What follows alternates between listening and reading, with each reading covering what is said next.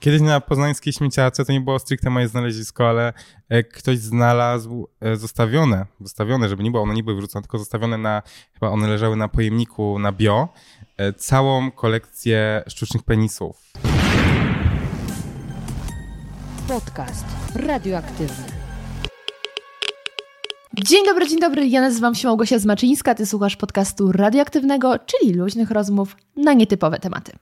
Jeśli kiedykolwiek zastanawialiście się, czy biznes można zrobić ze wszystkiego i doszliście wówczas do wniosku, że nie, to myślę, że dzisiejsza rozmowa powinna szczególnie Was zainteresować, ponieważ dowodzi ona, że biznes absolutnie można zrobić ze wszystkiego, nawet jeśli jest to chodzenie po śmietnikach. A teraz już nie przedłużając, serdecznie zapraszam do posłuchania naszej rozmowy. Dzień dobry, dzień dobry, moi drodzy, witam w kolejnym odcinku podcastu radioaktywnego nagrywanym z Poznania, co już zapewne słyszycie, chociaż niezmiennie mam nadzieję, że udało mi się to jakoś wygłuszyć, ponieważ warto z nami zostać, ponieważ po raz drugi jest ze mną dzisiaj wspaniały gość. Swoją drogą, okazuje się, że tutaj jesteś lokalnym celebrytą. Tak. Sława po prostu cię dogania. Co przyszłam, to już każdy wie, kto wszedł, zanim jeszcze zdążyłeś powiedzieć cześć, a jest ze mną Bartek Borkowski. Mój drogi, nawet trochę nie wiem, jak cię przedstawić. Myślę, że to jest trochę ten mm, temat, co miał swego czasu y, autor kanału Maciej, on jest Maciej, jakiś tam, y, nie pamiętam nazwiska, właśnie problem z nazwiskami, Pro, y, program z dupy, że jak on szedł do telewizji, to nie wiedzieli do końca, jak przedstawiać. Tak, albo kim on jest i co on robi. I... Ale wiesz, nawet kwestia nazwy, jak to powiedzieć, żeby nie wyszło przypał, albo abstrahuję, czy mogą być chuje w telewizji, nie wiadomo. No i do mnie, słuchajcie, dzisiaj przed człowiek śmieć, więc trochę, rozumiesz, niezręcznie. Byłeś już w telewizji, zapraszali cię? Zapraszali, ale y, nie wziąłem udziału jeszcze w żadnym, to jeszcze nie jest ten etap dla mnie, że, że jestem w stanie, więc na razie, na razie nie, ale jak pójdę, to zobaczymy, co zrobią. Zobaczymy. Może okay. Jakąś gwiazdeczkę, wiesz, taki pip będzie.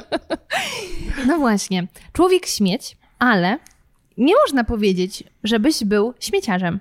Nie jest to absolutnie... Nie, może nie na tyle, że śmieciarzem, chociaż z drugiej strony to słowo też, wydaje mi się, przez, że przez moją działalność też w pewien sposób przestajemy e, uważać, że śmieciarz to jest coś złego. Ale co, absolutnie nie. Pomyślmy sobie, jakie życie byłoby straszne, gdyby nikt nie wykonywał tego jakże naprawdę ważnego tak, zawodu. Oczywiście, ja mam jakby, ogromny szacunek e, do śmieciarzy. Śmieciarzami jesteśmy my, nie ci ludzie, co to sprzątają. Tu warto to zaznaczyć to przede wszystkim. Tak.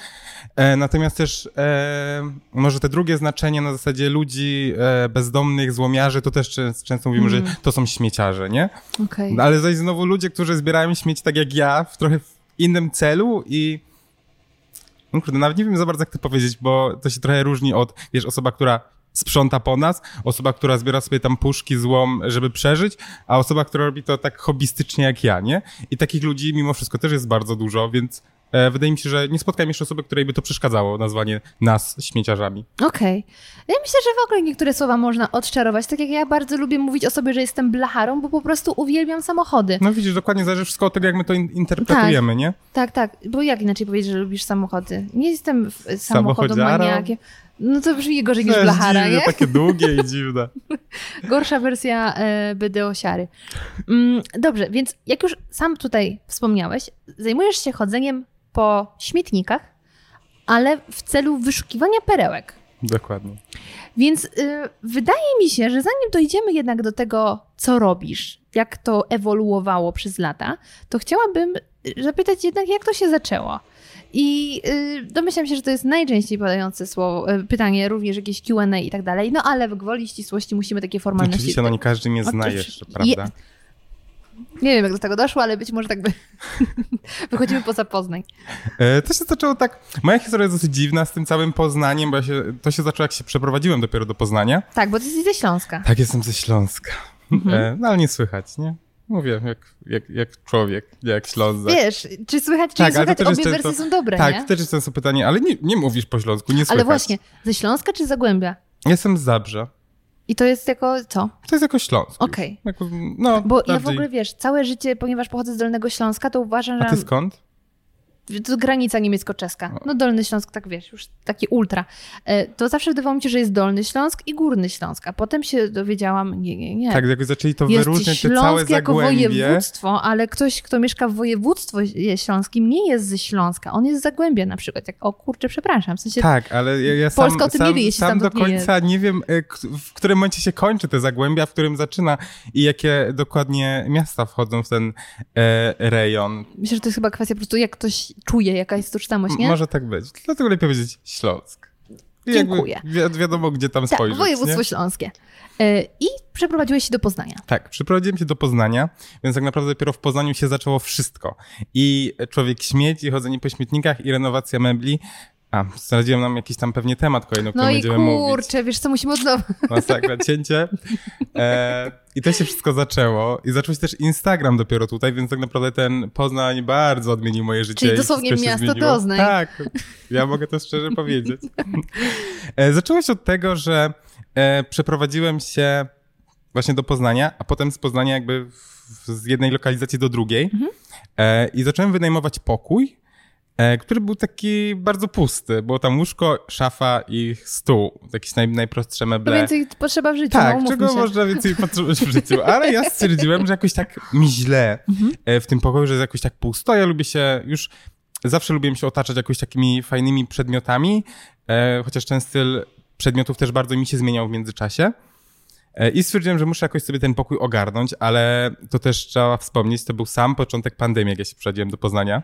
Więc idealny trochę moment, mnie... na nowe życie. Tak, więc trochę mi uziemiło. E, więc wiadomo, wtedy był też problem z pracą, więc też wiadomo z kasą i w ogóle. I trafiłem przypadkowo e, na inny, na, na właśnie na Instagramie, na jakieś inne konto, które okazało się, że coś tam sobie po tych śmietnikach grzebie. I wtedy dostałem takiego olśnienia, że co? Że ludzie naprawdę wyrzucają takie rzeczy na śmietnik? Ja nigdy wcześniej w ogóle, wiesz, przechodząc obok śmietnika nie, nie patrzyłem, czy coś tam leży i tak dalej, więc jakoś nie zwracałem na to uwagi. Ale zainteresowałem się tym tematem, no i okazało się, że Boże, ludzie wyrzucają wszystko i że ty możesz na tym, co tylko zechcesz, znajdziesz na tym śmietniku. Okay. No i... E, Pierwsze moje kroki były takie bardzo nieśmiałe, bo byłem taki, kurde, tak wstyd chodzić po śmietnikach, mm-hmm. byłem tak wycofany. Mm-hmm. Ale zaczęło się od tego, że zacząłem właśnie z Biszką, czyli z moim pieskiem chodzić e, na spacery dłuższe, więc dla niej to też była korzyść, że więcej łaziliśmy i na, na początku to było tak, że tylko zerkałem, co tam dookoła śmietnika leży, koło wiaty. A tak, bo często jak coś jest wartościowego, to jednak stawiamy obok. Tak, często też tak jest. Myślę, że potem też ten temat mm-hmm. warto poruszyć. Więc na początku tylko patrzyłem, co tam dookoła gdzieś leży, obok wiaty. I z biegiem czasu jakby zacząłem się trochę bardziej przekonywać, że już byłem w stanie te rzeczy zgarniać. Pamiętam, że pierwszą rzecz, jak zgarnąłem, to znaczy jedną z pierwszych rzeczy, to czekałem, aż się ściemni, żeby po nią pójść i ją zabrać, bo było mi po prostu jakoś tak głupio i wstyd. I to było, miałem taką bardzo dużą barierę, jeżeli mm-hmm. o to chodzi. No ale tak się zaczęło, że odkryłem jakieś randomowe konto na Instagramie, gdzie ktoś to zrobił, zainteresowałem się trochę tym tematem. Potem okazało się, że tych ludzi jest mnóstwo. W Poznaniu też jest ogrom ludzi. Eee, no i stwierdziłem, że tak sobie urządzę po prostu ten pokój, który był taki pusty. I zacząłem znosić jakieś takie duperele, wazony, e, jakieś takie e, obrazki, ramki, takie rzeczy. I, i, tak, i tak poszło. I jestem tu, gdzie jestem, nie? Kurczę, ile tu jest wątków, od czego zacząć? Tak, no ciężko, ciężko mi eee... też się, zacząłem się już w głowie gubić, no, no, co ja, jak, jakie są etapy, co, co ja robiłem i co powinienem powiedzieć, żeby się nie zgubić sam ja, nie? To ja powiem ci, że w ogóle na ciebie trafiłam dzięki Ani, z którą od niedawna współpracuję. Ania już jest w trzecim odcinku z Poznaniu, więc myślę, że wystarczająco oddała mi hołd, um, ponieważ ona cię już obserwowała wcześniej i bardzo mnie zaintrygowała tym, co robisz, bo um, ja nigdy nie szukałam, bo to też myślę, że jak w pewnych bańkach żyjemy, nawet na Instagramie. Tak, ja oczywiście. Nigdy nie szukałam tematów związanych z wnętrzami, bo jednak ja jestem słaba we wnętrza. Lubię już ładne, ale na gotowe przyjść. I sama nie szukam sposobów, jak na przykład coś odrestaurować, przerobić. Taki do it yourself to nie jest moja działka. Ale zaintrygowało mnie właśnie to, w jaki sposób u ciebie się to wszystko zaczęło. I moje takie pierwsze w ogóle skojarzenie z motywem śmieci, śmieciarki, to jest, nie wiem, czy w Poznaniu też działająca taka grupa na Facebooku, tak, uwaga, śmieciarka działa, jedzie. Bardzo prężnie. I ja też od tej grupy dowiedziałam się od mojej koleżanki, że ludzie tam wystawiają cokolwiek. Ja sama później skorzystałam z tej grupy pod kątem pozbycia się stołu. Napisałam, jeśli ktoś chce, to proszę sobie odebrać. I tam się pojawił ten motyw, że właśnie ludzie wyrzucają cokolwiek, ale zanim zaniosą na śmietnik, to wrzucają informacje o tym. Więc... Yy, ty jesteś w bardziej oldschoolowej wersji tej grupy. Sam szukasz, zanim ktoś wrzuci post. Tak, chociaż na, na śmieciarce też działam, ale bardziej jak ja się czegoś pozbywam niż stricte mm-hmm. e, czyhając na okazję, bo często to jest tak, że żeby znaleźć też taką okazję na tej śmieciarce, trzeba po prostu siedzieć i odświeżać i czekać. Jak to, I to znika. Jak, tak, bo to bardzo no. szybko znika, więc ja raczej korzystam na zasadzie, ja coś wrzucam, jak czegoś już nie potrzebuję. E, Ale jestem tym trochę wyższym levelem, że faktycznie ja chodzę i szukam. Też są takie osoby jak ja, które właśnie też chodzą i szukają i na przykład też właśnie dają zdjęcie na śmieciarkę, jeżeli czegoś nie biorą i adres bezpośrednio śmietnika na przykład, nie? Więc tak też się zdarza. Teraz właśnie sobie wizualizuję taką opcję, że chodzisz na śmietnik i myślę, że właśnie większa blokada, że poprawnie, może miałeś jakieś przypałowe sytuacje, że ktoś zaczął za tobą gonić czy coś? Właśnie nie, to jest najczęściej zadawane też, jedno z częściej mhm. zadawanych pytań, że jak ludzie reagują, no właśnie, bo mi się krzyczą. Wydaje, że jednak nam się bardziej wydaje, że ktoś może na nas zwracać uwagę niż ludzie zwracają, tak. Bo albo przechodząc ulicą i tak gapisz się w telefon, albo jesteś po prostu obojętnym, co ludzie Dokładnie. robią. Dokładnie. Ja też miałem na początku właśnie taką ogromną, e, ogromną barierę, żeby, że Boże, co ludzie pomyślą, potem wszyscy będą patrzeć. A teraz ja wskakuję do śmietnika, nogi mi z tego śmietnika wystają. Nie Ale serio, wskakujesz do tych kontenerów? Tak, bezpośrednio jakby ja już w ogóle nic, już mam taki luz. E, I to też jest jakby, e, bo no, znowu mówię, się wszystko zaczęło od śmietników i nawet jakby zbudowałem sobie pewność siebie przez te śmietniki, że w momencie, w którym ja mogę wskoczyć do śmietnika, wystają mi z niego nogi, bo ja coś z niego wyciągam. Dlaczego ja mam jakby się czegokolwiek innego obawiać? Jakby czemu mam, mam się czegoś wstydzić, że, że jeżeli ja robię coś takiego już aktualnie bez wstydu, bo i tak nikt na mnie nie zwraca uwagi, dlaczego mam z jakiegoś innego powodu się tego bać? I patrz, nie? I niektórzy płacą grube pieniądze dla coachów. Tak, ja mogę być waszym coachem. Żeby nauczyli się pewności siebie, a tu wystarczy wyjść z domu. Napiszę, napiszę e-booka z racji tego, jak stać się pewnym siebie. I będzie tam tylko jedno zdanie. Skocz do śmietnika. Ale to jest dużo w tym prawdy. Kiedy przekraczasz barierę takich rzeczy, które y, albo są uza- uznawane za takie wstydliwe, albo w twojej głowie są, to naprawdę już później jesteś pewniejszy siebie. Dla niektórych to jest wyjście na siłownię, kiedy wyszedłeś z takiej tak. swojej skorupy. Ale słuchaj, zanim jednak zapytam cię o cały ten schemat działania, bo też wiemy, jak ludzie chodzą na lumpy, że są różne jakieś zasady i tak dalej. Pierwsze, najbardziej prozaiczne pytanie, które na pewno też słyszałeś. Ale jeśli ty skakujesz do tych śmietników, to raz, czy cię nie brzydzi, że dotykają cię rzeczy o różnej konsystencji? Dwa, jak sobie radzisz ze smrodem? Właśnie tak, to też jest często zadawane pytanie. Więc po pierwsze, większość ludzi wrzuca rzeczy, jeżeli chodzi o własne śmieci, wrzuca je w workach, prawda? Ale worki nawet czasem śmierdzą. Tak, oczywiście, w śmietnikach śmierdzi, natomiast nie zdarzyła mi się sytuacja, że ja wrócił do domu i poczuł, że ja śmierdzę śmietnikiem. Nie podejrzewałabym tego, bo chyba za, jednak za krótko tam tymi nogami... Znaczy, no, wiesz, tam nie, nie grzebiesz, ja się tam, że ja tam no, pływam no, no, w tym śmietniku, no, no. Więc też jakieś e, zasady higieny staram się zachować, żeby jeżeli widzę, że coś jest gdzieś tam rozlane, bo coś z tego worka wypłynęło, to e, mam albo zawsze sobie rękawiczki. Przede wszystkim pierwsza rzecz, którą taki człowiek śmieć musi mieć w plecaku, to jest są e, chusteczki mokre, żeby sobie ewentualnie wytrzeć ręce, jeżeli się wybrudzą. I też bardzo często jest tak, że, że jeżeli to są rzeczy, które ja, ja osobiście zbieram, to one zazwyczaj nie są w workach razem z wszystkimi innymi odpadami, więc one. Bo musiałbyś przekopywać już. Dokładnie, no. Więc one zazwyczaj nie są ubrudzone jakimiś tam resztkami jedzenia i wszystkim, wszystkimi innymi rzeczami, tylko ewentualnie są wyrzucone albo bezpośrednio do kosza, więc zazwyczaj leżą gdzieś tam obok jakby worków, albo są... Yy, osobnym worku, na przykład powiedzmy o talerzach, że ktoś wrzuca dziesięć talerzy, to często tak, że one są po prostu dziesięć mm-hmm. talerzy w jednej reklamówce, mm-hmm. nie? No dobra, ale już pomijając ten aspekt, czy ty byś przeszedł z zapachem, czy nie, masz jakieś sposoby, żeby po prostu ten smród ci nie odrzucał, czy po prostu już masz tak trochę Już się, ja, ja yy, oswoiłeś? Może przede wszystkim to, że ja mam bardzo sobie węch.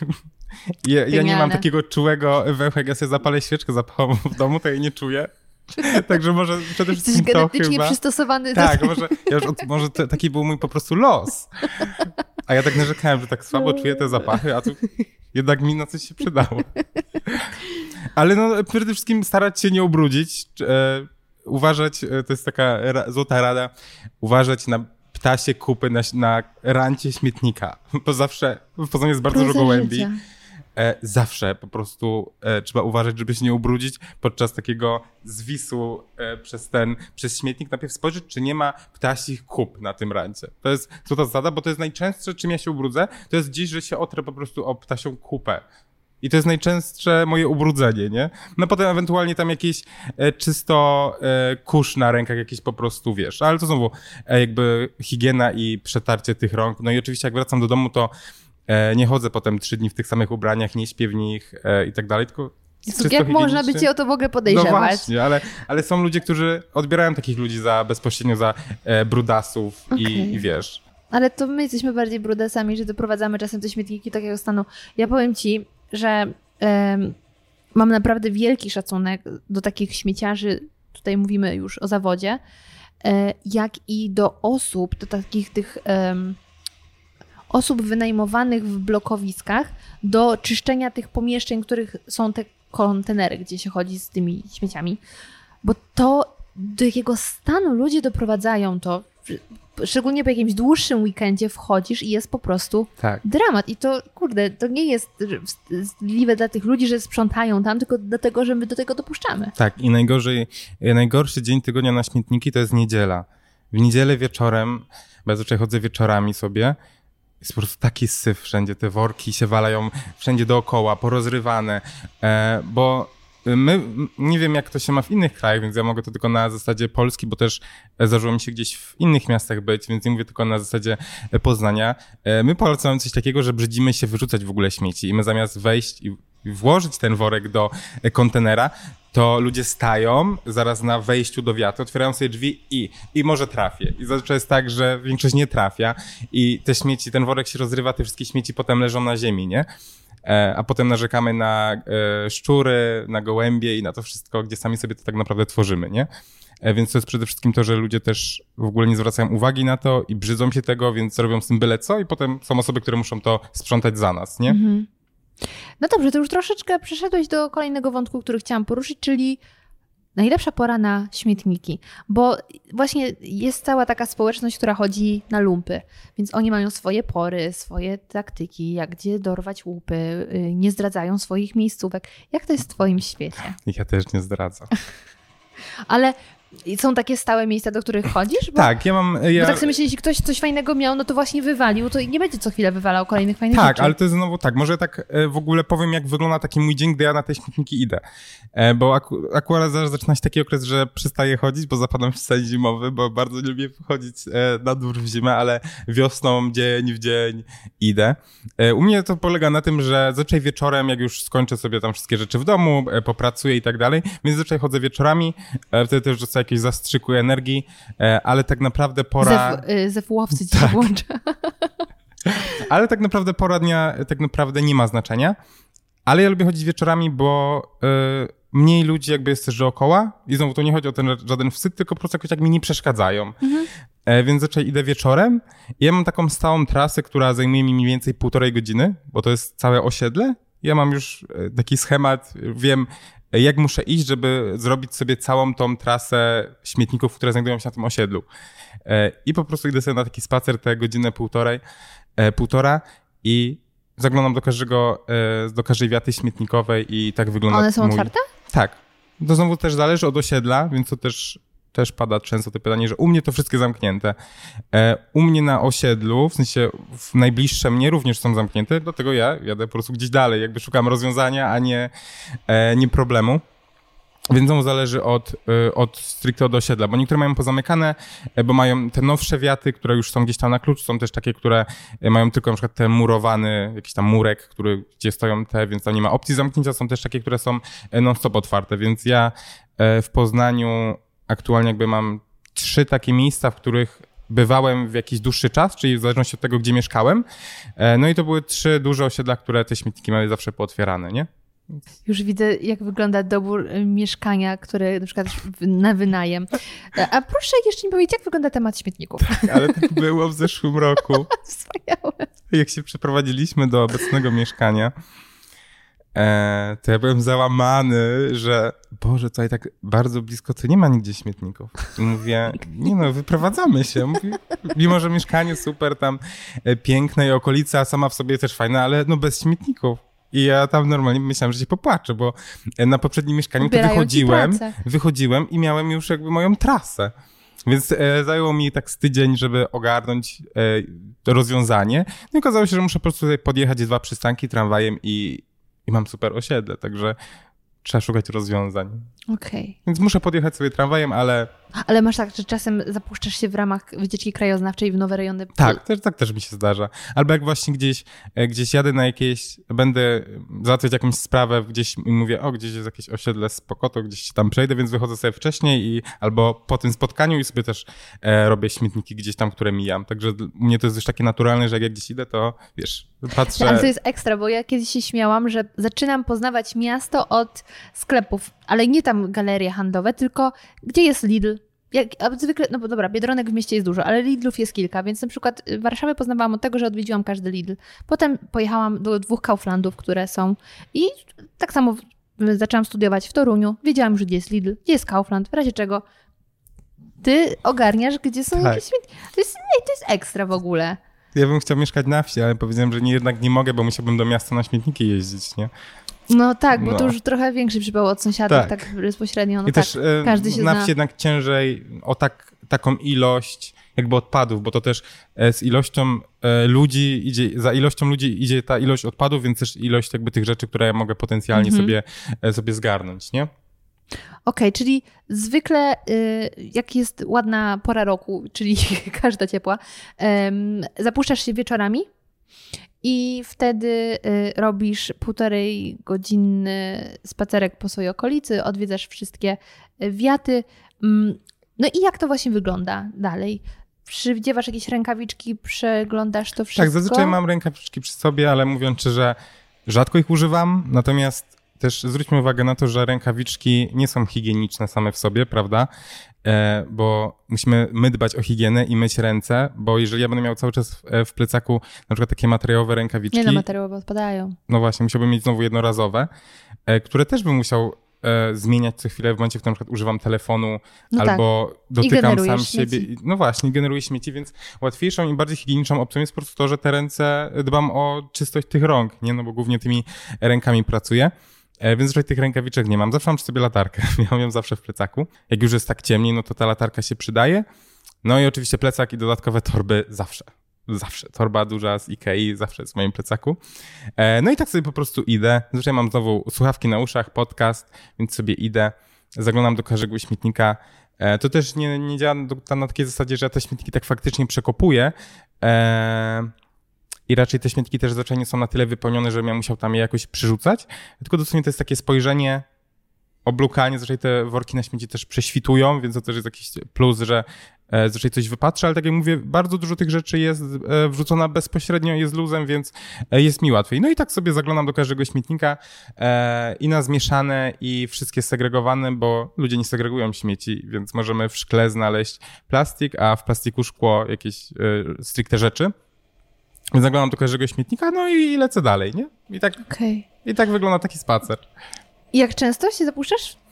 W takim sezonie, gdzie y, zazwyczaj to jest taki sezon wiosenno-letni, y, no to praktycznie codziennie, jeżeli mam czas, więc dużo chodzę. Ale jest szansa, że codziennie się chociaż jakaś jedna rzecz znajdzie? Tak. W tym okresie dużo. W sensie zdarza się tak, że ja przez cały tydzień znajdę po prostu...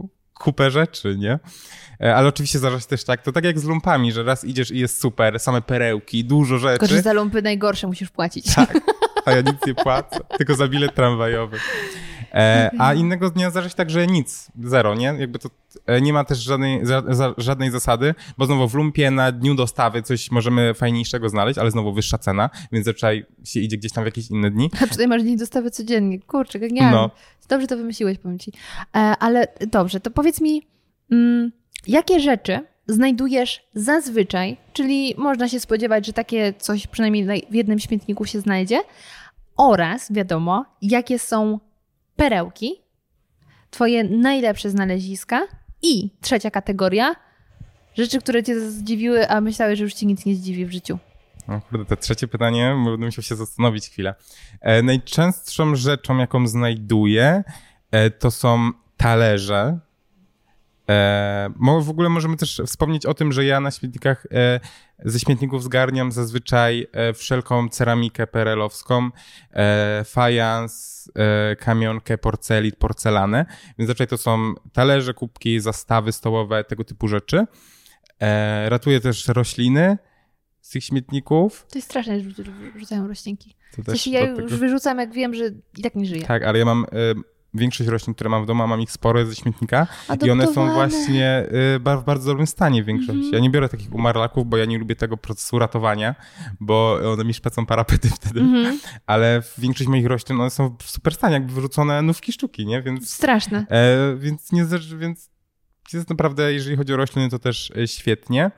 E, kolejną kategorią są meble i ewentualnie jakieś takie E, takie duperele, które takie przyda się. Ostatnio na przykład tak miałem, że e, od roku nie kupiłem, znaczy planowałem kupić ten taki tłuczek do ziemniaków z takimi oczkami, mm-hmm. ten, nie wiem jak to się nazywa. Taki, nie, tłuczek. Tłuczek to się chyba, chyba nazywa, tak jak ten do mięsa. To, to tak jest znowu taka bardzo...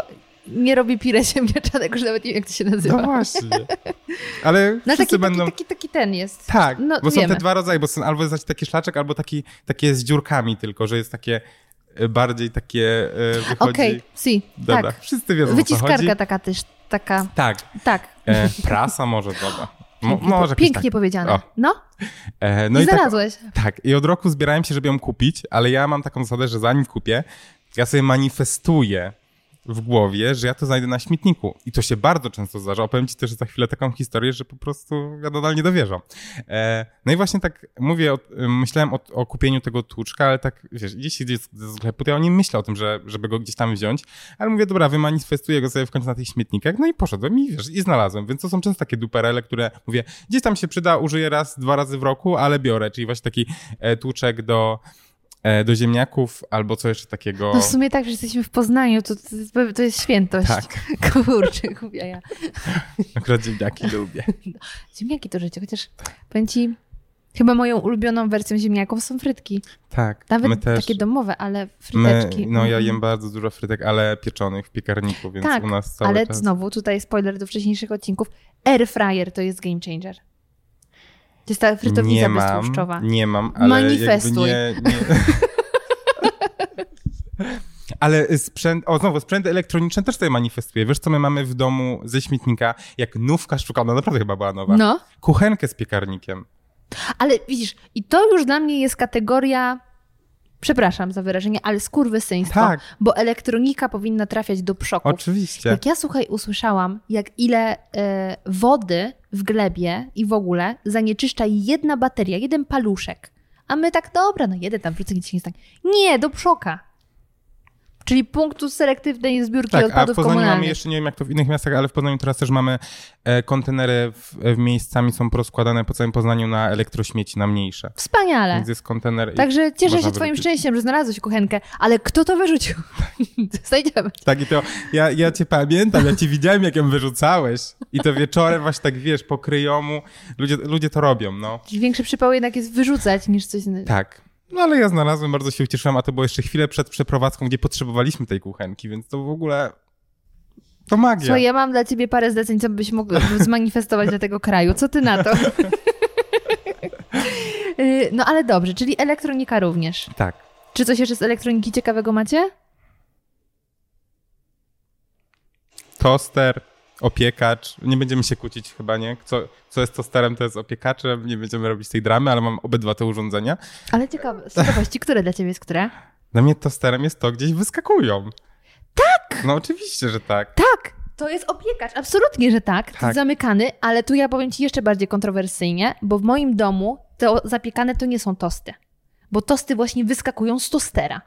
My to mówimy zapiekanki. I ja wiem, że zapiekanki też są krojone u góry, ale tu masz zapieczony ser. Tak, to rozumiem, ale u mnie się akurat tak, u mnie akurat obydwie formy w moim, w moim życiu są poprawne, że no to i na to mogę powiedzieć tost, ale tosterem jest to, gdzie wyskakują. Absolutnie tak. Absolutnie tak. Dobrze, że mamy zgodność. Dobrze, kontynuujmy. Także te dwa urządzenia. E, mikser kielichowy, który Tyka. też sobie trochę wymanifestowałem, e, bo wtedy mój partner miał fazę na robienie sobie jakichś soków i smoothie do, e, do pracy, więc też wymanifestowałem. Dwa nawilżacze powietrza dla moich roślin. Eee... I co my mamy jeszcze takiego? Mikrofalówkę, którą też znaleźliśmy zaraz przed przeprowadzką. Jezus, to naprawdę można sobie mieszkanie urządzić. Tak, bo jestem, jestem mistrzem oszczędności. No? To jest mistrzostwo. Ja, ja, ja bym miał sobie policzyć, ile ja tysięcy, naprawdę, bo to można w grubych tysiącach liczyć. E, no to naprawdę... Nie dość, że zaoszczędziłeś, to zarobiłeś, bo później tak, do tego dojdziemy, no co się właśnie. Z tymi niektórymi rzeczami dzieje. Srogo. To jest, tak jak będzie mój komentarz do tego, do tego co ludzie wyrzucają. Mm, ale poczekaj. Jak my doszliśmy do tych śmieci? Bo rozmawialiśmy o tym, co można znajdować. Aha, i następne było najlepsze znaleziska. Czyli tu właściwie już tą kuchenkę też możemy, kuchenką, tak, piekarnik no przyciągnąć. Jeżeli mówimy o takich stricte e, najlepszych wartościowo, no to ta kuchenka też się oczywiście zalicza. E, miałem też dużo takich mebli, no bo znowu z meblami to jest tak, że... No i znowu spoiler kolejnego tematu, nie? No trudno, no, no, że, tak Jezu, robił, no. no. Życie jest pełne spoilerów. Ale właśnie też, też sporo mebli, które e, po... Wiadomo, że ja musiałem włożyć swój czas w odnowienie tych mebli, ale to też już większe, jakieś większe pieniądze, ale jeżeli chodzi o takie e, duperele, które jakiś większy zysk e, przyniosły, no to jeszcze wracając do tej historii, gdzie prawie płakałem, bo nie miałem śmietników, no tak już znalazłem te śmietniki, to pierwszego dnia, pierwszego dnia na tych nowych śmietnikach znalazłem najdroższą rzecz z takich dupereli, którą sprzedałem, czyli wazon z Krakowskiego Instytutu Szkła, który poszedł za siedemset pięćdziesiąt złotych. No. I to był taki pierwszy dzień i pierwsze te śmietniki, mówię, znalazłem ten wazon, sprzedałem go i mówię, nie, no to, to będzie zwróciło super. Nam się mieszkanie. Tak. Ale powiedz mi, e, gdzie później to sprzedajesz? Na jakiś, ym, w ramach swojego tylko, powiedzmy, sklepu, czyli to Instagram jest głównie? Tak, miałam drugie konto na Instagramie, na którym robię takie wrzutki mhm. e, co jakiś czas. Zresztą było tak, że w tym sezonie, w którym ja tak faktycznie dużo chodzę, no to jest wrzutka co tydzień, ale w momencie, w którym ja e, też w tym okresie jesienno-zimowym trochę bardziej skupiam się na innych rzeczach i na śmietnikach, więc te wrzutki są trochę rzadziej, nie? Okej, okay, ale nie szukasz też jakichś specjalistycznych grupek dla takich Nie, ja, ja stricte... Oczywiście są, są takie grup, grupy, ale ja y, jakby działam stricte na Instagramie i nie potrzebuję gdzieś tam jeszcze na tych grupach się ogłaszać, więc raczej to ludzie do mnie bezpośrednio przychodzą mhm. na, na zakupy, nie? Okej. Okay. No to jeszcze została nam ostatnia kategoria rzeczy znalezionych, czyli takie, które bardzo ci zaskoczyły, rozśmieszyły... Zacząłeś wątpić w ludzkość. Kiedyś na poznańskiej śmieciarce, to nie było stricte moje znalezisko, ale ktoś znalazł zostawione, zostawione, żeby nie było, one nie były wrzucone, tylko zostawione na, chyba one leżały na pojemniku na bio, całą kolekcję sztucznych penisów. Jakiś, ale to już taka totalnie kolekcja, ich tam było kilkanaście grubych sztuk. I one były tak zostawione, jakby ktoś miał jeszcze ich ponownie użyć, jakby mógł sobie je zabrać. Nie wiem, czy, czy ktoś by się jakby odważył i chciał je zabrać, ale, ale tak było. Każdy ma swoje fetysze, słuchaj. Ale dlaczego do bio? Właśnie, to, to też było, to też, pasuje. Właśnie dlatego ja musiałem, ja musiałem to podkreślić, że one akurat tam leżały. Nie Aha. wiem.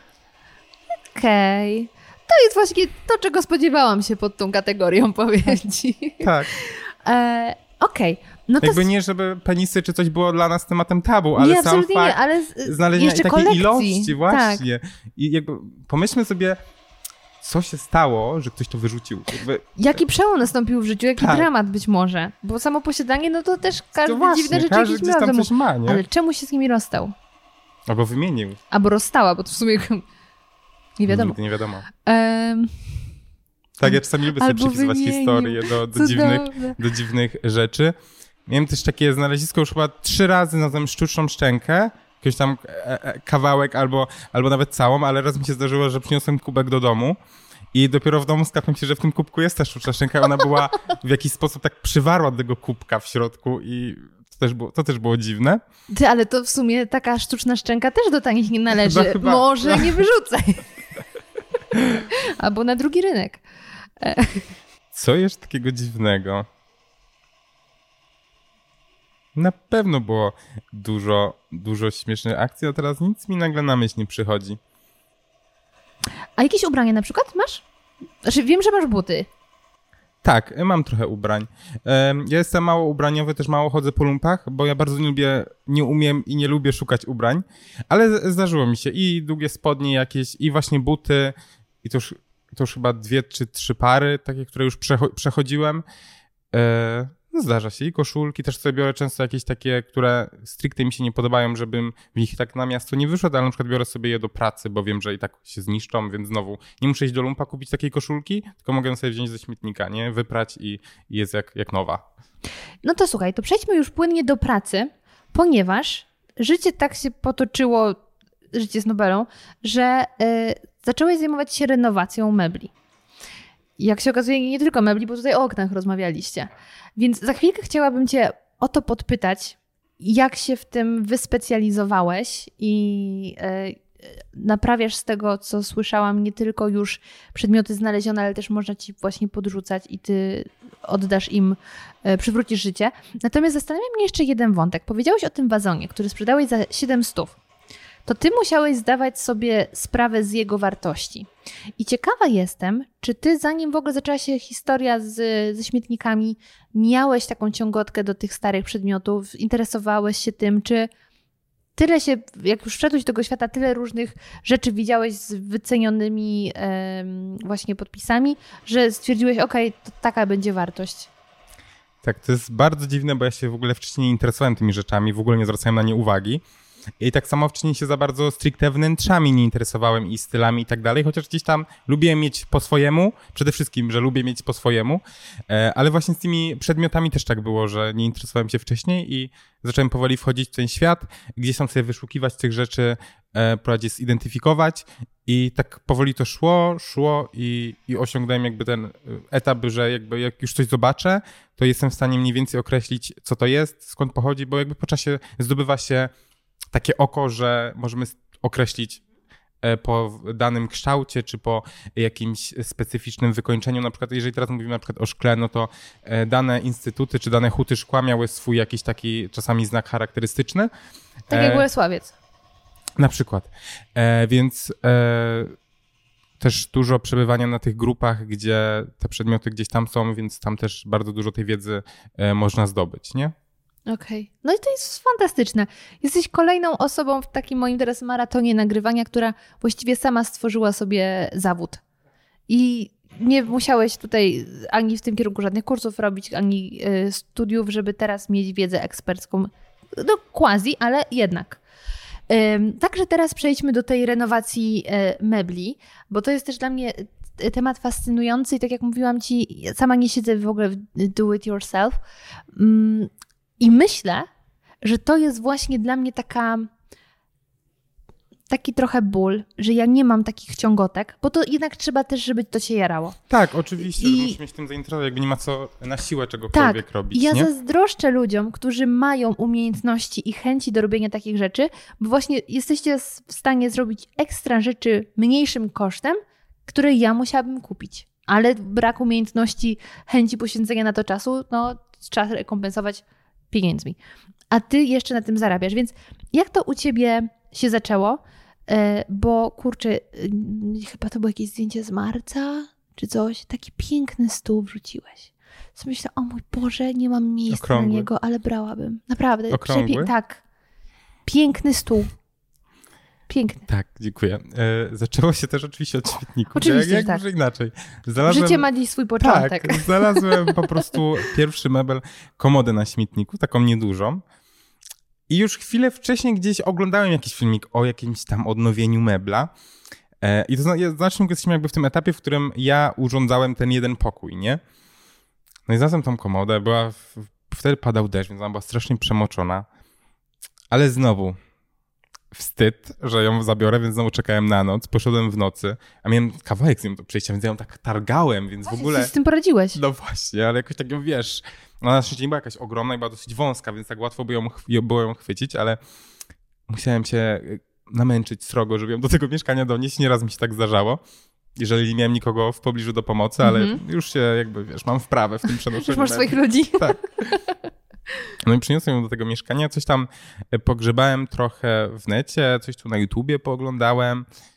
Mówię, dobra, to może spróbuję jakoś, jakoś tam odnowić. Kupiłem tam jakieś podstawowe wtedy rzeczy, które uważałem, że, że uda mi się z nimi, z, dzięki nim e, zrobić tam renowację. Proszę spoiler, udało się?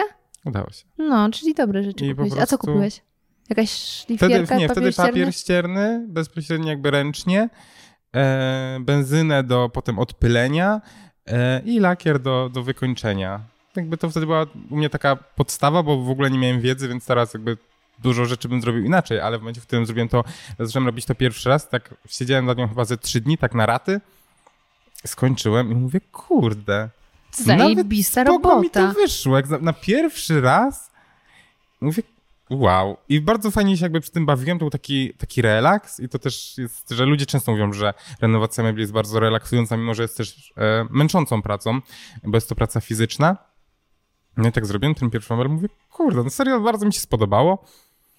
I potem gdzieś tam przyniosłem jakiś kolejny i kolejny. I tak powoli sobie odnawiałem. Gdzieś tam dla współlokatora czy współlokatorki, wiesz, oddałem, jak już u mnie jakoś przestało być miejsca, bo mi się stricte aż, aż na tyle nie podobał. I w międzyczasie zacząłem też wrzucać zdjęcia na Instagrama tych moich odnowionych mebli. No i okazało się, że ludziom też się to podoba i, i tak się to zaczęło, że ludzie zaczęli do mnie pisać, czy im, czy im zrobię renowacji i w ogóle.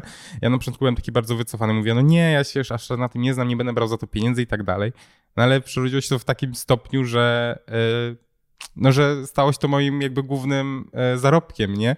Więc aktualnie ty, praktycznie głównie, głównie tym się zajmuję, tą renowacją mebli, więc masakrycznie to tak przeszło z odnowienia jednego mebelka do prowadzenia działalności i robieniu takiej ilości mebli i posiadaniu takiego grona odbiorców i klientów, więc to jest dla mnie niesamowite po prostu. Ale powiedz mi, masz teraz już swoje studio jakieś, do którego chodzisz tak, i to pracujesz? To jest znowu jeszcze kolejny temat, bo... Znalazłem się na świetniku. Nie. Mogłem klucze do niego znaleźć, albo jakąś walizkę z pieniędzmi. To też manifestuje tą walizkę, ale no idzie słabo. No, może kiedyś Wiecie, że ja bym się zlękła jednakowoż znajdując taką walizkę. Tam po prostu bym nie powiedział na Instagramie, że znalazłem, nie? Ale to nawet nie o to chodzi, tylko wiesz... Ja to pewnie z jakiegoś rabunku by pochodziła. O właśnie, do... ktoś może tego szukać i do... tak powstają kolejne filmy kryminalne. Tak. No ja lubię podcasty kryminalne, więc może byłbym w jakimś odcinku, że no właśnie, śmiecia, że znalazł walizkę pełną pieniędzy yy, na śmietniku, znaleziono potem go w Warcie. Już widzę, jak tak, Marcin tak. Myszka, lokalny podcaster tak. kryminalny robił. Nie chcę takiej sytuacji, proszę się pilnować, żadnych pieniędzy na śmietniku. Kontynuując, co z tym studiem? Tak, przeprowadziliśmy się do tego mieszkania w zeszłym roku. To jest duże mieszkanie, bo ono ma sto metrów. O panie.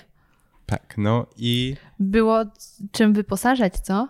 Tak, bo ono było puste i... Totalnie puste, jak się w zeszłym roku przeprowadziliśmy. Aktualnie jest pełne, aż za dużo. Więc... Ale to śmietnik głównie? Tak. Kurczę, wspaniałe. No więc, więc jest ostro, ale e, szukając mieszkania stwierdziliśmy, wtedy jeszcze jakby nie byłem, nie zajmowałem się renowacją mebli zawodowo, e, tylko nadal gdzieś tam tak bardziej hobbystycznie, chociaż już zdarzyło mi się jakiś mebel sprzedać. Ale to nadal, nadal było stricte hobby, hobbystycznie, e, wtedy jeszcze nie miałem tak rozwiniętego Instagrama. Więc stwierdziliśmy, że dobra, skoro mamy takie duże mieszkania, mamy tak dużo pokoi, to jeden pokój sobie przearanżuję na taką mini pracownię, gdzie tam sobie będę dłubał te meble, wiesz, po godzinach. No i przerodziło się to w to, że aktualnie ten mały pokoik totalnie mi nie wystarcza, bo przerodziło się to właśnie z tego małego pokoiku znowu w prowadzeniu działalności i przyjmowaniu tak dużej ilości mebli. I jeszcze aktualnie, bo ja się w ogóle tego nie spodziewałem, że tak będzie, więc ciężko. W sensie bardzo fajnie, ale, ale ciężko w takim małym pokoiku się zmieścić, e, więc zdarza mi się, że gdzieś na resztę mieszkania sobie gdzieś meble wynoszę, bo brakuje mi miejsca i tak dalej. E, dlatego też planuję w przyszłym roku już otworzyć jakby pracownię osobną, żeby wynieść się z mieszkania, bo już jakby trzeba. Ileż, ileż można w tym małym pokoiku się tam gnieździć, więc planuję w przyszłym roku już się prze, przenieść na, na własną pracownię, nie? Boże, to jest tak piękna historia. Kurczę. Cudowna historia. I powiedz mi, to ile y, teraz średnio y, miesięcznie dostajesz zleceń, albo w ogóle zgłoszeń, bo wiadomo, że nie wszystkie weźmiesz. Tak, znaczy ja mam, do końca roku już nie przyjmuję nic, bo ja mam zapisy aktualnie. Ja mam bardzo dużo klientów, więc też jestem, mnie bardzo szokuje to, co się dzieje w moim życiu. Jestem jakby bardzo... Y, No zszokowany i jakby aż dumny z siebie, że jakby e, tak udało mi się w to wejść. No i aktualnie e, nie przyjmuję żadnych zleceń na renowację, bo nie mam terminów e, i w sumie tych terminy przed chwilą się już skończyły, więc do końca roku mam roboty, a roboty, e, ale u mnie mniej więcej trzeba czekać pół roku aktualnie na, na renowację, na termin, nie? A ile średnio, bo to wiadomo, że wszystko zależy, ale ile średnio zale- zajmuje zrobienie jednego mebla, odnowienie? Tutaj musielibyśmy jakoś sobie jakiś przykład jakieś podać. Widełka, widełki takie, nie? E, powiedzmy na przykład, jak miałbym robić krzesło, no to tak średnio godzinowo, tak nie licząc jakichś tam przerw między ścięciem lakieru i tak dalej, no to to jest około dziesięć godzin pracy jedno krzesło, więc to też jest bardzo czasochłonna praca mimo wszystko, bo To jest moim zdaniem największy minus, że czasami trzeba bardzo, ale bardzo to dużo godzin poświęcić na, na wykonanie realizacji, ale tak właśnie mniej więcej powiedzmy krzesło około dziesięć godzin.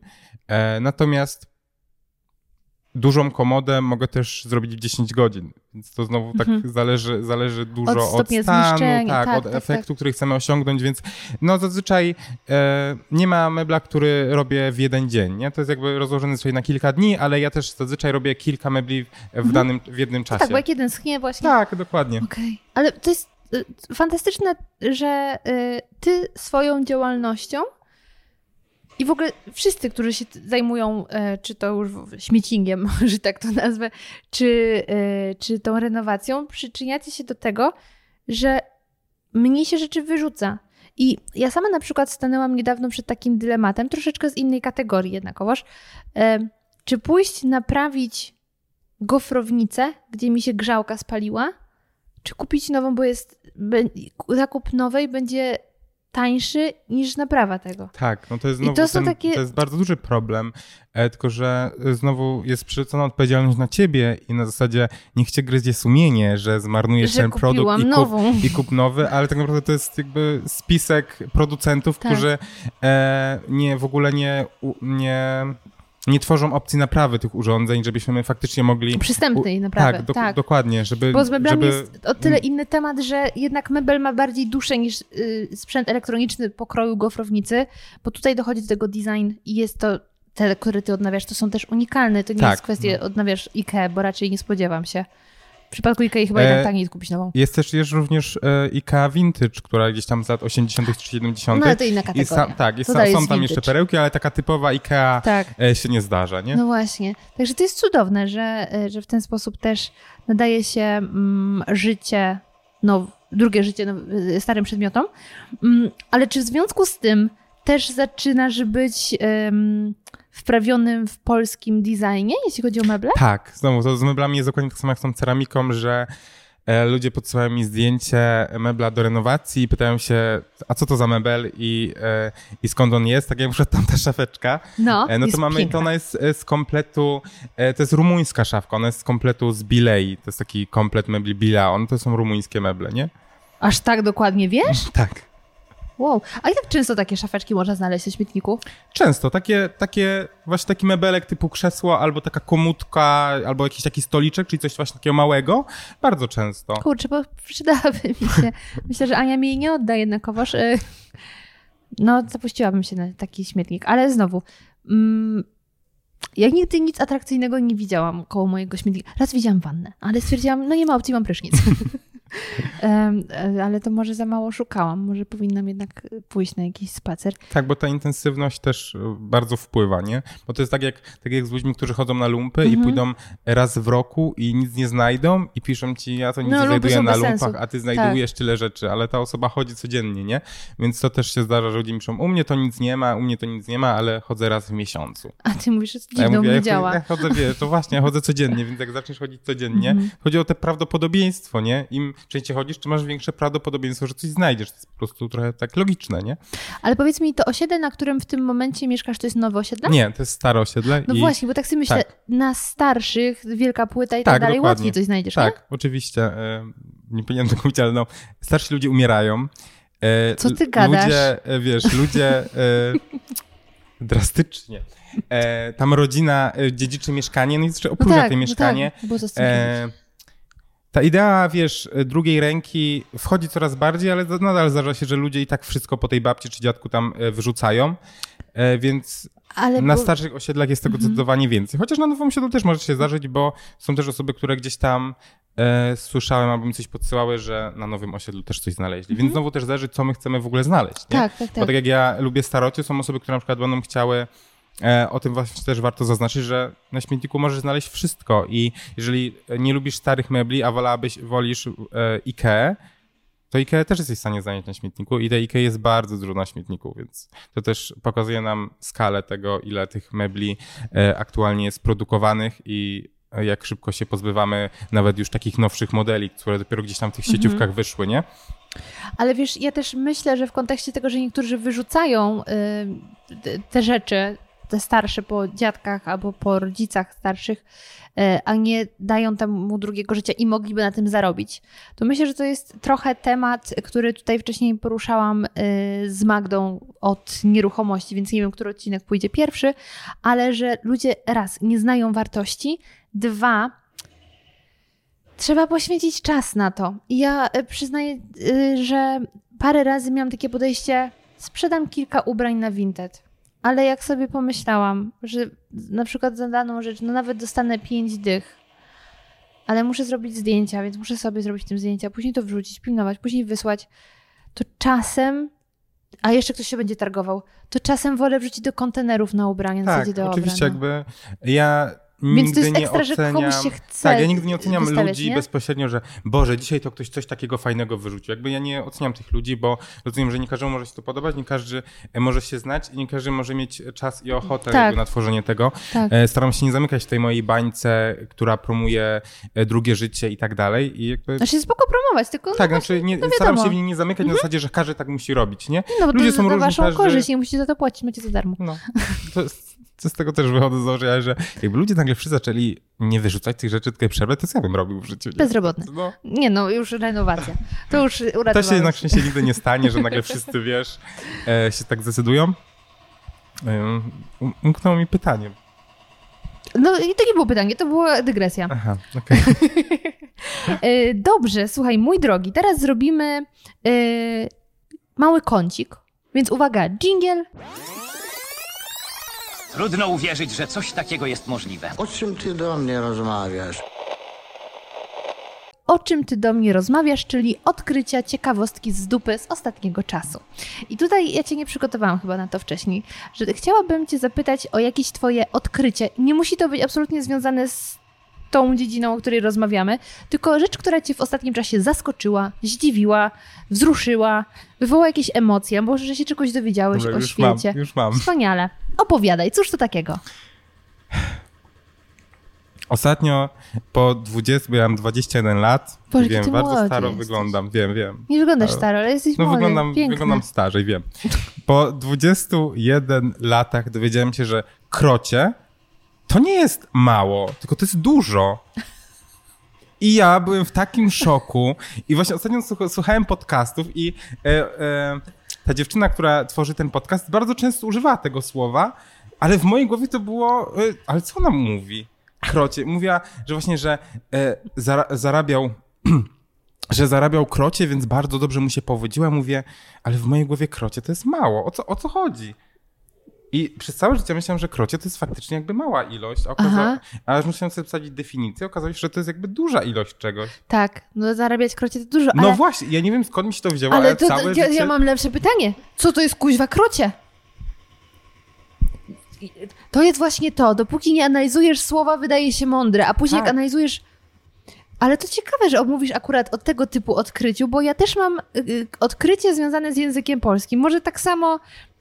zaskakujące dla niektórych, teraz sobie myślą, o czym w ogóle nie rozmawiam, w sensie jak można było tego nie wiedzieć, ale można czasem czegoś nie wiedzieć i ja dosłownie wczoraj yy, leciał w telewizorze tam T V N dwadzieścia cztery, żeby nie było, że jakieś wiadomości, bo myślicie, że T V P, nie, T V N dwadzieścia cztery i na dole była belka yy, i na tej belce było, że wskutek czegoś coś tam, coś tam. I ja tak patrzę i myślę, kurczę, czy tu jest właśnie błąd i trzeba robić screena na cała Polska czy za dziennikarzom, czy tak się pisze? Słowo wskutek. Ja myślałam, że się pisze oddzielnie, a słowo wskutek jest jednym słowem. Widzisz? Takie odkrycie. Także moim odkryciem z ostatniego czasu jest to, że wskutek pisze się razem. Wspaniała historia. Niesamowite. Ale w języku polskim jest dużo takich dziwnych mm. wiesz, rzeczy, która właśnie albo pisze się razem, albo pisze się osobno. To też mnie czasami zaskakuje. Mm-hmm. Jest dużo takich w polskim. Rzeczy. No. W sensie ja uwielbiam język polski, bo on mnie nigdy nie przestanie zaskakiwać. Tak. I pamiętam, jakim odkryciem dla mnie było, że y, kiedy mówisz, no także ten, to także piszesz osobno. Że tak. jak mówisz również... Tak, ostatnio to, właśnie ostatnio gdzieś to widziałem i też byłem w szoku, tak. że... W zależności ja już tak od... wzrok to tak. wiem, ale dalej, ja, no ja mam dwadzieścia siedem lat, więc tak. dwadzieścia sześć myślałam, że piszę dobrze, także pisząc razem w kontekście, także tak. a nie tak, że lubił to i to. Tyle no. rzeczy do odkrycia. I po co to? I po co to? Każdy wie, o co chodzi, nie? A i tak będzie się osoba, która ci wytknie. No tak, no tak. No ale no, ja też mam sporo na sumieniu. Wytykała te błędy. Nie wytykałabym. Nie wytyk... W środku Zwracałabyś bym, uwagę po prostu. W środku bym myślała, kurde... No nie tak, ale... No ale tak się... jak ludzie używający przynajmniej bynajmniej. No nie? To już co... jest. Ale to też się, to, to akurat wiem już dawno, dawno, dawno, chyba od początku jakby nie, nie zdarzało mi się tego, tego mylić, ale jest bardzo dużo ludzi, którzy... Yy, Wciąż, też, no... oczywiście, że tak. No dużo jest takich, ale też jest dużo takich rzeczy, które powtarzamy i stają się takimi naszymi słowami, wiesz. Yy, no właśnie, niektórzy mówią wiesz, albo... Jakby. Jak jest. To jest, to jest dramat po prostu współczesnego świata. Tak, ale... Każdy to mówi. Tak, to prawda. Ja też montując podcasty dla innych, dużo słucham, jak ludzie mówią takich szybkich konwersacji. Wiadomo, że im mówisz szybciej, naturalniej, tym mniej myślisz o tych błędach, więc absolutnie jakby wiesz, ale jeden tutaj z obserwatorów moich na Instagramie, kiedy właśnie robiłam wywód o tym, jak męczą mnie niektóre słowa, których ludzi, ludzie nadużywają, zwrócił uwagę, że niektórzy nadużywają dosłownie. I myślę, e, nie. A potem, kiedy już zaczęła być wyczulona, odpaliłam pewien podcast i zauważyłam, że ta dziewczyna co chwilę mówi dosłownie, kiedy nie może być coś dosłownie, kiedy ona mówi dosłownie. Wiesz, dosłownie... E, Dosłownie zamarł. No jak dosłownie zamarł? Nie mógł dosłownie z- zamrzeć, bo to, to nie da się. I wiesz, o co mi chodzi. Ludzie nadużywają jednak słowa y, dosłownie i przepraszam osobie, której nie uwierzyłam. Miałeś kurczę rację. O czym ty do mnie rozmawiasz? Niestety trzeba było wyciąć bardziej soczyste wiązanki. Zbliżając się do końca, myślę, powolutku, chciałabym zapytać po pierwsze, czy... Trend na grzebanie, szukanie perełek w śmieciach się zwiększa, to po pierwsze. Po drugie, jakie masz, per, jakie masz perspektywy, ale jakie masz plany dalej? Na pewno tutaj wspomniałeś, że chciałbyś już mieć swoje osobne studio, nie w ramach mieszkania, ale czy może chciałbyś pójść w jakąś właśnie renowację taką profesjonalną, czy coś takiego, jakieś kursy, albo masz jakieś takie wielkie marzenia, które, albo mniejsze, które chciałbyś zrealizować? Tak, przede wszystkim bardzo idzie ten trend do przodu, co mnie też bardzo cieszy, bo dostaję mnóstwo wiadomości, że dzięki tobie w końcu odważyłem, odważyłam się pójść na te śmietniki, coś tam znalazłam, dzisiaj nic nie znalazłam, ale pójdę jeszcze raz, jakby bez, wiesz, nie stracili mimo wszystko motywacji, więc ten trend bardzo idzie do przodu. Jest tych ludzi coraz więcej, bardzo mnie to cieszy i mam nadzieję, że tak będzie cały czas. I tak mi się wydaje, że jednak ta, jest ten czas tej drugiej ręki, drugiego obiegu, że... I jest, inflacja. Tak, są, są pewne trendy. Tak, inflacja też na to wpływa, mm-hmm. oczywiście. E, ale inflacja o dziwo nie wpływa na ilość wyrzucanych rzeczy. Więc mm. Nie wiem, jakby sami bogacze wrzucają rzeczy. Nie, no bogaty nie naród. E, natomiast znowu to jest trend, który jest fajny, który przynosi, wiesz, fajną korzyść, bo są takie trendy i e, moda na, na złe rzeczy, która nie wpływa dobrze i na nas, i na środowisko, a uważam, że to trzeba promować i to jest jakby super rozwiązanie, które każdemu przynosi, przynosi korzyść. A jeżeli chodzi o moje plany, no to właśnie przede wszystkim ta pracownia, która też mi otworzy dalsze persper... spe... perspektywy, perspektywy mhm. bo będę miał więcej przestrzeni, też będę mógł jakby trochę bardziej się otworzyć. Będę mógł wtedy też prowadzić, mam nadzieję, że uda mi się jakby taką pracownię ogarnąć, gdzie będę mógł prowadzić już warsztaty swoje na, na, na swoim, bo aktualnie też prowadzę warsztaty i uczę ludzi renowacji mebli. Mam nadzieję, że w, w teraz jakby mam taką, mam taki tour po Polsce do końca roku. Jeszcze będziemy się widzieć w trzech miastach, więc mam nadzieję, że w przyszłym roku też coś uda mi się zaplanować z jakąś, z jakąś marką i pojawimy się w większej ilości miast, bo bardzo lubię spędzać, o dziwo ja y, jestem bardzo nieśmiały, raczej byłem y, i jak dostałem propozycję, żeby prowadzić warsztaty dla ludzi byłem taki, mm, nie wiem, czy dam radę, czy ja się odważę powiedzieć przed tam kilkoma, kilkunastoma osobami. Okazało się, że było super i to też znowu moja pewność siebie od razu urosła i uwielbiam teraz spędzać czas z ludźmi, którzy chcą robić renowację mebli i tak mi też ładują tą swoją energią. Ja im przekazuję swoją wiedzę, oni mi ładują energią do dalszej pracy, więc bardzo pozytywnie na mnie to wpływa. Więc mam nadzieję, że uda mi się w przyszłym roku też te warsztaty prowadzić. I chyba tyle z takich, z takich planów. Czyli Pantarej, bo jak patrząc po twoim życiu w wiele zaskakujących zwrotów akcji się może wydarzyć, manifestacja wychodzi ci świetnie. I wiesz, jako podsumowanie tej naszej rozmowy, taka przyszła mi refleksja do głowy, ponieważ no, w momencie, kiedy nagrywamy, dzisiaj jest dwudziestego czwartego października, jutro jest dwudziestego piątego i jutro y, przypadają piąte urodziny podcastu. I pierwszy mm, odcinek nosił tytuł Czy kulturoznawstwo uczy grzebania w śmieciach? I to jest w ogóle dla mnie jakaś niesamowita historia, y, zbieg okoliczności, ponieważ właśnie wtedy poznałam w pracy moją koleżankę, która studiowała kulturoznawstwo. Nigdy wcześniej nie poznałam nikogo, kto studiował kulturoznawstwo i to zaczęło się rozmawiać. I jednym właśnie z tych elementów było, że profesor właśnie powiedział, żeby wybrali się na śmietniki, poobserwowali, bo ze śmieci można się bardzo dużo dowiedzieć na temat ludzi. Tego, co jedzą, jaki mają status materialny i tak dalej, i tak dalej. I dzisiaj, pięć lat później, świat się zmienił, podcast się zmienił, podcast stał się moją pracą, kiedy to też nigdy nie było planem. Spotykam człowieka, który dosłownie grzebie w śmieciach i doskonale na tym wyszedł. Także wzrusza mnie ta trochę sytuacja i nieoczywistość tego, co nas czeka. Ja bym się nie spodziewała, tak, że taka rozmowa ja się też, wydarzy. Ja miałem się cofnąć trzy lata, te, trzy lata wstecz, co mam myśleć. Za dwa lata e, będziesz prowadził własną firmę, będziesz chodził po śmietnikach i, i, i, i, będziesz, i będziesz influencerem. Ja mówię... Z tym influencerem to już w ogóle, jakby w to, to już bym już prędzej uwierzył w te śmietniki niż w te prowadzenie Instagrama, więc to już w ogóle. Piękne. Masakra. No piękne. Życie, życie jest przewrotne, nie? I myślę, że to, co jest spójne dla tych wszystkich rozmów, które właśnie w ostatnich dniach nagrałam, trochę też dla mojej historii, właśnie te, tego, jak weszłam nagle w podcasty, to jest to, że jak działasz w zgodzie z sobą, to masz szansę ze wszystkiego stworzyć plan na, na życie. To jest niesamowite. I tym optymistycznym akcentem serdecznie ci dziękuję za rozmowę. Trzymam kciuki za same udane łowy, żebyś nawet jak będziesz już miliarderem przez tą renowację, nie stracił zapału i zawsze miał dobre śmietniki w okolicy. Także dziękuję. Dziękuję również. I jak wrażenia? Mam nadzieję, że ta rozmowa była dla was inspirująca, ale nawet jeśli e, nie poczuliście się zainspirowani do tego, żeby chodzić po śmietnikach, to mam nadzieję, że przynajmniej miło spędziliście z nami czas. Przypominam, że kolejny odcinek już za tydzień i będzie to ostatni odcinek w tym roku, bo kolejny to będą już dwadzieścia dwa odkrycia dwa tysiące dwudziestego drugiego roku. Na ten odcinek również już dzisiaj zapraszam. I na koniec, zanim już się z wami pożegnam, to chciałam podziękować wszystkim osobom, które poświęciły swój czas i um, odpowiedziały na moje zapytanie na Spotify, co sądzicie o tym, że teraz na Spotify możecie oglądać podcast w formie wideo.